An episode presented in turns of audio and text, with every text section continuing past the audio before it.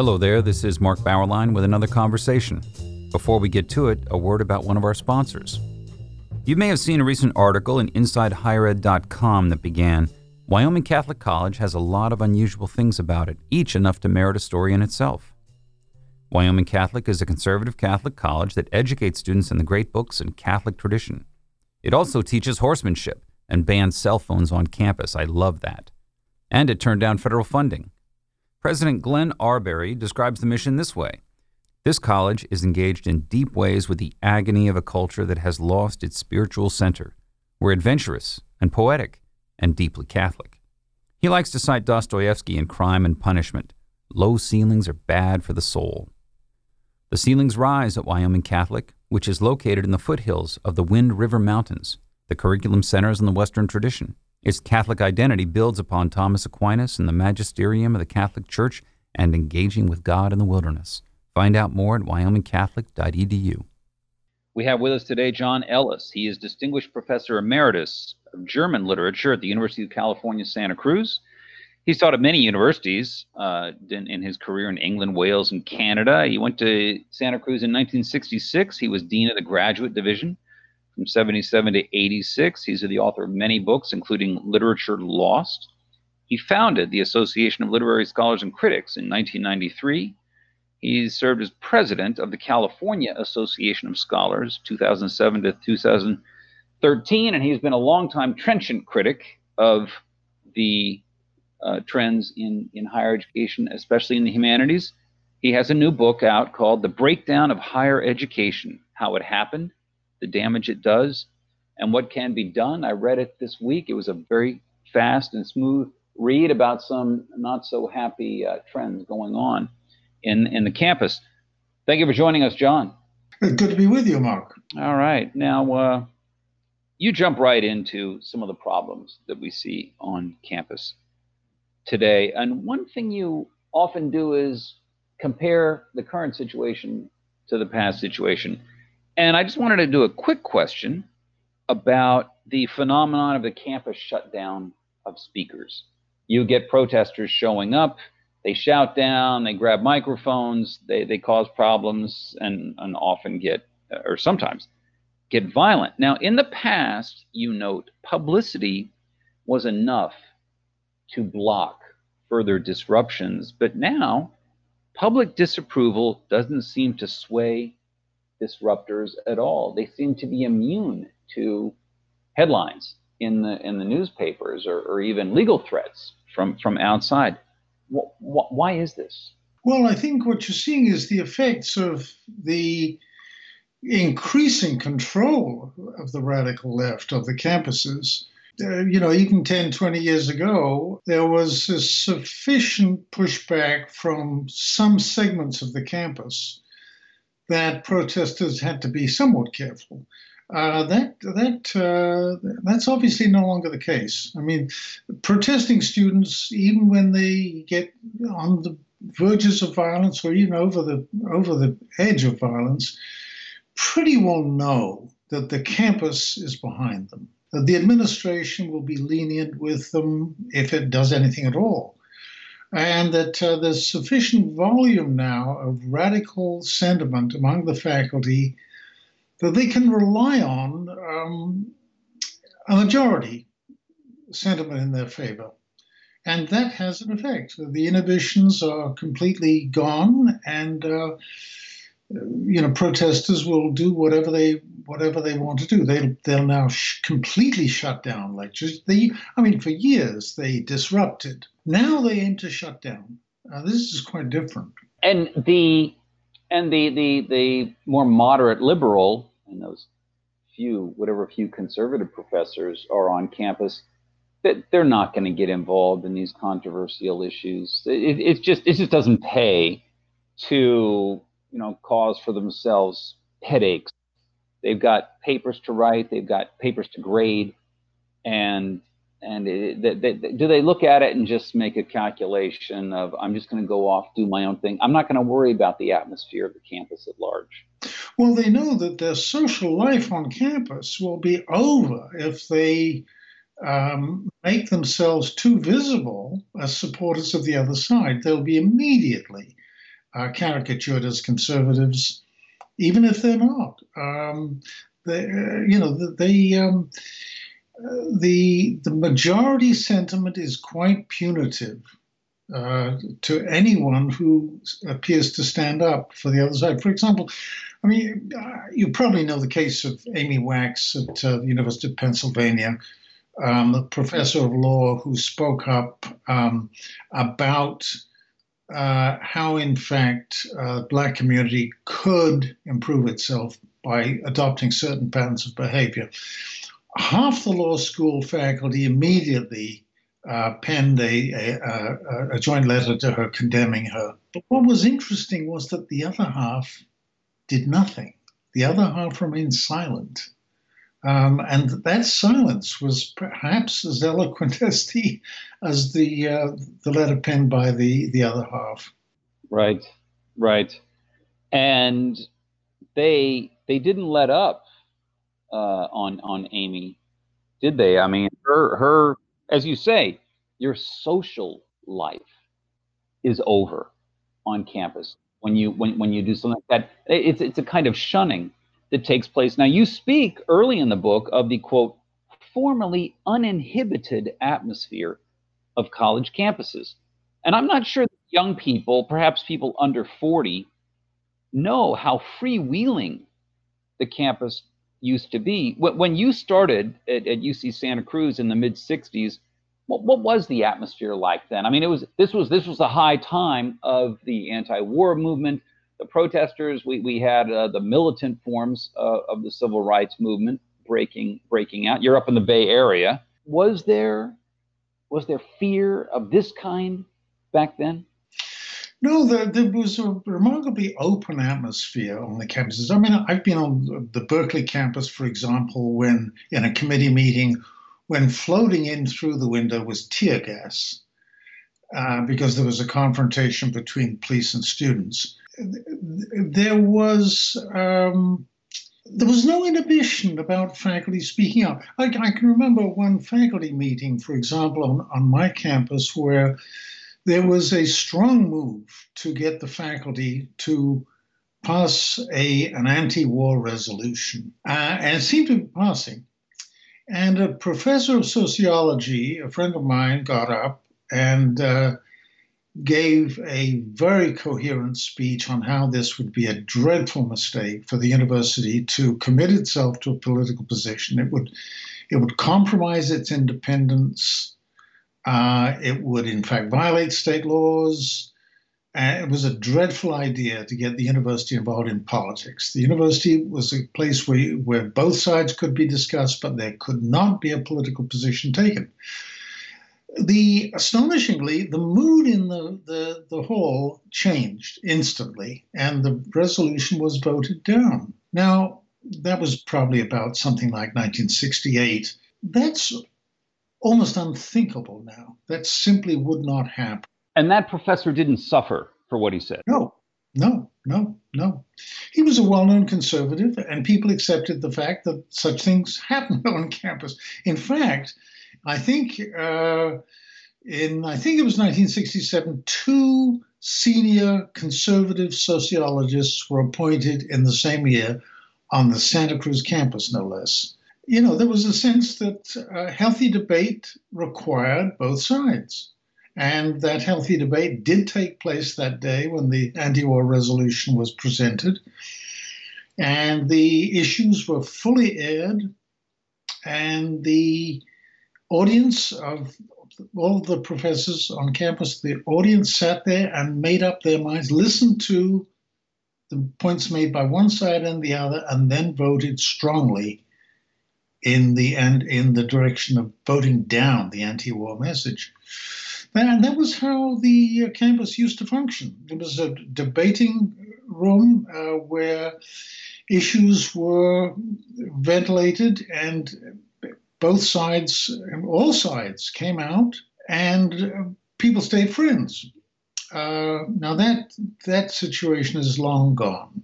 Uh, it, it simply cannot happen. You you note at one point in the book that 50 years ago, nobody would have predicted such a, a strong bias of any political kind would emerge the way it has. At what point at what point did you realize that we are crossing a line now? Well, I think that my own awareness that things were irretrievably corrupted probably dates from about 1988. Now, that doesn't mean that the irretrievable corruption dated from that time. It meant that that was the time I realized that things were, were now unstoppable. Probably the time when it actually happened I mean, the damage, the irretrievable damage was done, was 1965 to 75. And that, as I describe in the book, there was a, a dreadful historical accident.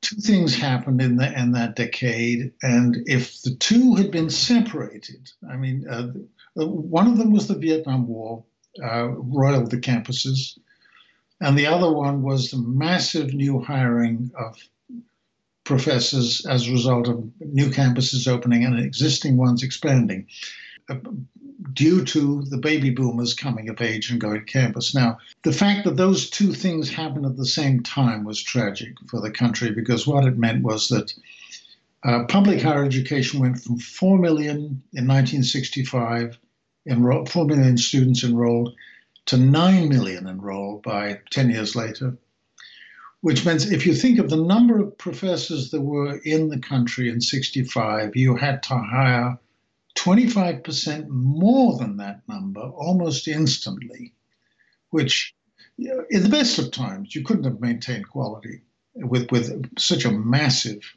uh, need to, to find new professors. But the fact that the Vietnam War was, was hitting the campuses at ex- almost exactly the same time, 65 to 75, was the, the time of major unrest.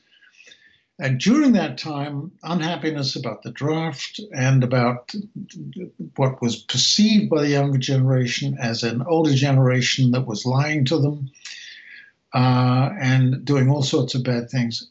Radical political radicalism was given a huge boost by that unhappiness over the war.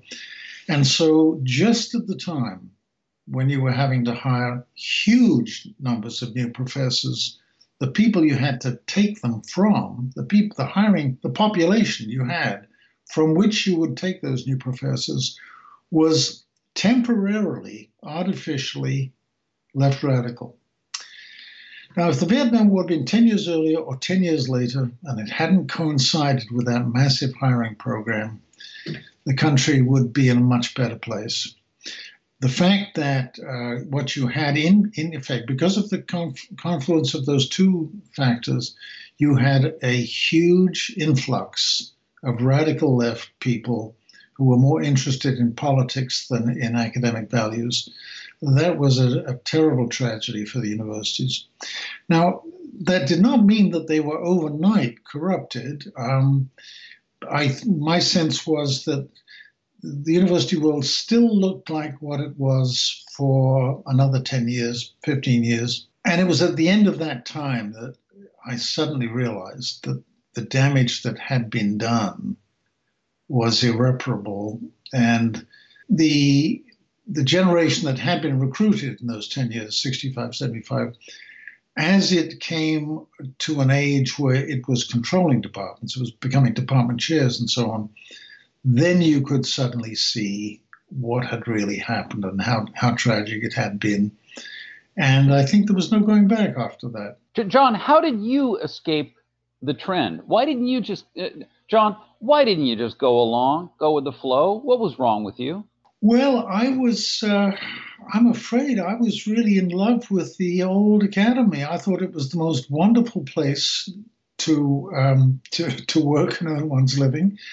Um, I thought it was an ideal place to live and to work, a, a community devoted to ideas, the development of ideas, to thinking, to researching, to developing new ideas, and to getting young people to open their minds and to think productively. I couldn't think of a, a better profession to be in. And uh, so that when I started to realize that uh, it had been irretrievably corrupted, this was, I would say, about 88 was that the realization came upon me that this was now almost hopeless. I, like some others, uh, was a network across the country of people who who uh, started to write and to agitate for this to this trend to be stopped. On campus, uh, most people did go along. Um, the, the, the people, I think, most professors decided that their social life would be over if they protested publicly. Too many people were going along with it. So there, there arose a, network of people nationwide who, who were soon in contact with each other, and they wrote books and articles about this. But on the whole, they were not able to stop it. Why isn't the public more upset about what you say is, quote, the unashamed and quite open suppression of conservative voices. Unquote. Well, I think they are becoming. Uh, I think the situation of the pub- public opinion is the interesting thing now to look at. It's clear that the campuses can't change internally. I mean, the, the one party campus is set in stone. The administration is fully behind it. It's part of it, really. And so the other, the only other um, agency that is involved in higher education is the public, parents, students. And their opinions, the, the trend of opinion in that group is now the important thing to look at. Um, for example, there is one thing that is almost never commented on, uh, and it is that the enrollment in higher education is down in the last eight years about 20%.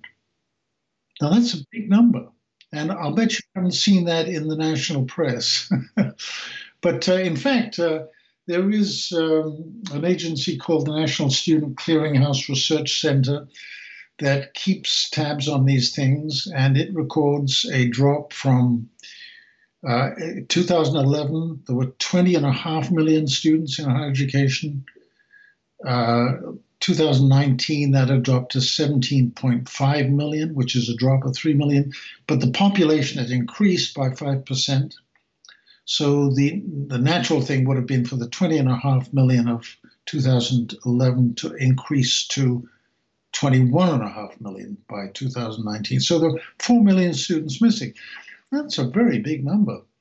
Uh, you don't see any comment about this, but it is happening. It, it doesn't affect the super elites, right? They're, still just as competitive. And so a lot of the people probably who would write about this, who would notice this, the journalists, they tend to focus on those those elite schools. So maybe they're not even aware. Well, one of the things that hides this is that, um, as you say, the elite schools, uh, let's suppose that they get fewer applicants. It doesn't matter. I mean, they just simply, they'll fill their quota anyway. So you won't see a drop in enrollment in the elite schools. Even below that, the four year state universities, uh, they'll have a drop in enrollment in applications, but they'll still fill the numbers. So you don't see the drop in, and the, the, there is, in fact, a drop in interest in those schools, but you don't see the drop in numbers. What happens is that everything moves downwards. So the two year colleges, the numbers for two year colleges are down by about a third. So they, they in fact, show the symptom of, of the, the malaise. But in fact, the malaise is in fact hitting all, all segments. Um, so what it really means is this: the public is conflicted. Uh, there are forces pulling in both directions in the public. One force is the is dominated by the old glory of higher education, the the, the splendid, prestigious names of Harvard and Yale, and the the impressiveness of the diplomas that students get, the wonderful old buildings, all of that pushes the public in one direction and the, the ingrained habit of thinking that, that their students, their, their children deserve the best start in life, and that means higher education. So that pushes the public one way. What's pushing them the other way is the stories they constantly hear about politicization, about riots on campus, about uh, intolerant professors who won't put up with any point of view than their own, uh, about the reduction of intellectual content in classes, and so on. And so there are these two conflicting forces. But what people don't seem to realize is that those forces are not in equilibrium. I mean, when, when you have a 20% reduction in higher education numbers in eight years, it shows that the tilt, the forces, they're not in equilibrium, they're tilting in the direction of the public moving away from higher education. And um, one has to remember too that the forces moving the public one way are older than the forces pushing them the other way. I mean, the the, the, newer forces, so to speak, are the stories about the corruption of higher education. The older ones are, are, are the the in the, the the habit of sending your kids to to higher, to college, and the the sense of reverence for these old names. So there is movement. Uh, and how far the public is going to go is is going to be the interesting question of the next few years. My my guess is that the tilt will continue. Uh, one thing you note is that the leftist politics, the leftist outlooks of the the professors, the radical professors, and administrators, increasingly now, with the growth of uh, the diversity offices and, and, and, services. How static that ideology is. It, it, sounds it sounds the same as it did 50 years ago. And you note late in the book on the tedium that seems to be setting in. When I hear, when you hear the the administrators and professors talk, the language is such a script and it's such a boring, tiresome, predictable script. Are they, is, is I mean, in, in 1970, you know, Angela Davis, you know, teaching at, at, at UCLA, she actually ended up at UC Santa Cruz. That, that was thrilling, right? Uh, now to hear to hear the radical professor talking in, in class or, or talking in an interview think, oh, it's the same old thing. We've heard it over and over again. Is the tedium, are, are, are they feeling the tedium themselves? Is there a desperation setting in here uh, when they feel like some of these trends that you're talking about with demographics or public opinion is maybe looking to be a dim future for them? Well, it's it's a very interesting question, the tedium question. I mean, uh, you know, in the book I noted the research that proves that students spend about half the time in study outside the classroom that they used to spend. They used to spend 20 hours studying and reading. Now they uh, per week. Uh, now they spend about 10 hours a week, uh, 12 actually. Um, so students students are not thrilled with what's going on. I mean, uh, grades have gone up. Yes, that's right. That's right. Well, there's a, a, connection of a collection of little things here. Uh, someone I think remarked that it's it's never been so easy to get an A uh, with so little work, and and yet you have to pay a huge amount of money to get it. So you know, you, you have the worst of both worlds. The education is is is hugely expensive, and and yet it does uh, very little for you. Um, no, the tedium is a serious factor. The problem is that radical politics doesn't have a very uh, complicated message. Um, you can, you know, you can spell it out in a paragraph, and it is the basic message of class after class. And students are, in a sense, voting with their feet, I suppose. They're, not with their feet, but with their minds. They're, they're, they're obviously showing far less interest in what's going on in, in the classrooms. There are any number of studies um, by all kinds of people liberals, conservatives, uh, employers, academic researchers, any number of studies that show that students aren't learning very much. They're simply coming out of college without any improvement in their capacity to think or research or, or analyze or read complex documents or uh, uh, do anything productive in the workplace and so on. Um, higher education is becoming a, almost a sham. Uh, it, it simply is not doing what it's supposed to do, what it always used to do. In, in, in the last few minutes, John, I want to turn to an episode near the end of the book that you were directly involved in. What was the report, A Crisis of Competence? And how, what, what, what happened after your group issued that report?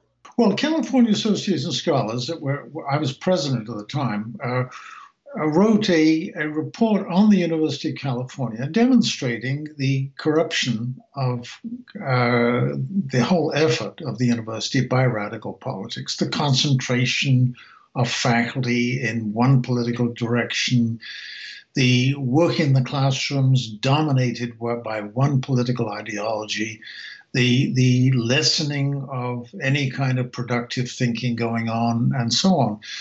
And um, we presented that to the regents because we knew very well that by that time, this was 2011, 2012, we knew that by that time the it was unlikely the faculty would have any capacity to listen and respond to what we said. And the same was true of campus administrations. They would have no interest in it because, after all, it was an indictment of their management of the campuses. So we addressed it to the regents. And the regents uh, immediately sent it down to the campuses and said, well, of course, this has to be discussed on the campuses. Um, which was, I mean, we'd spent some time in the report explaining why that couldn't happen. But nevertheless, the regents did that. Uh, campuses produced uh, trivial, uh, off the cuff, uh, one page comments condemning it as anecdotal and um, uh, lacking in any evidence and so on, which none of which was true. There's plenty of evidence quoted in, in the report. And so eventually we went back to the regents and said, look, uh, you can see that what we what we said is true. The campuses are unable to deal with this. You have the responsibility for keeping the university free of political influence, and it's time now to do your job. And the regents refused even to receive the report.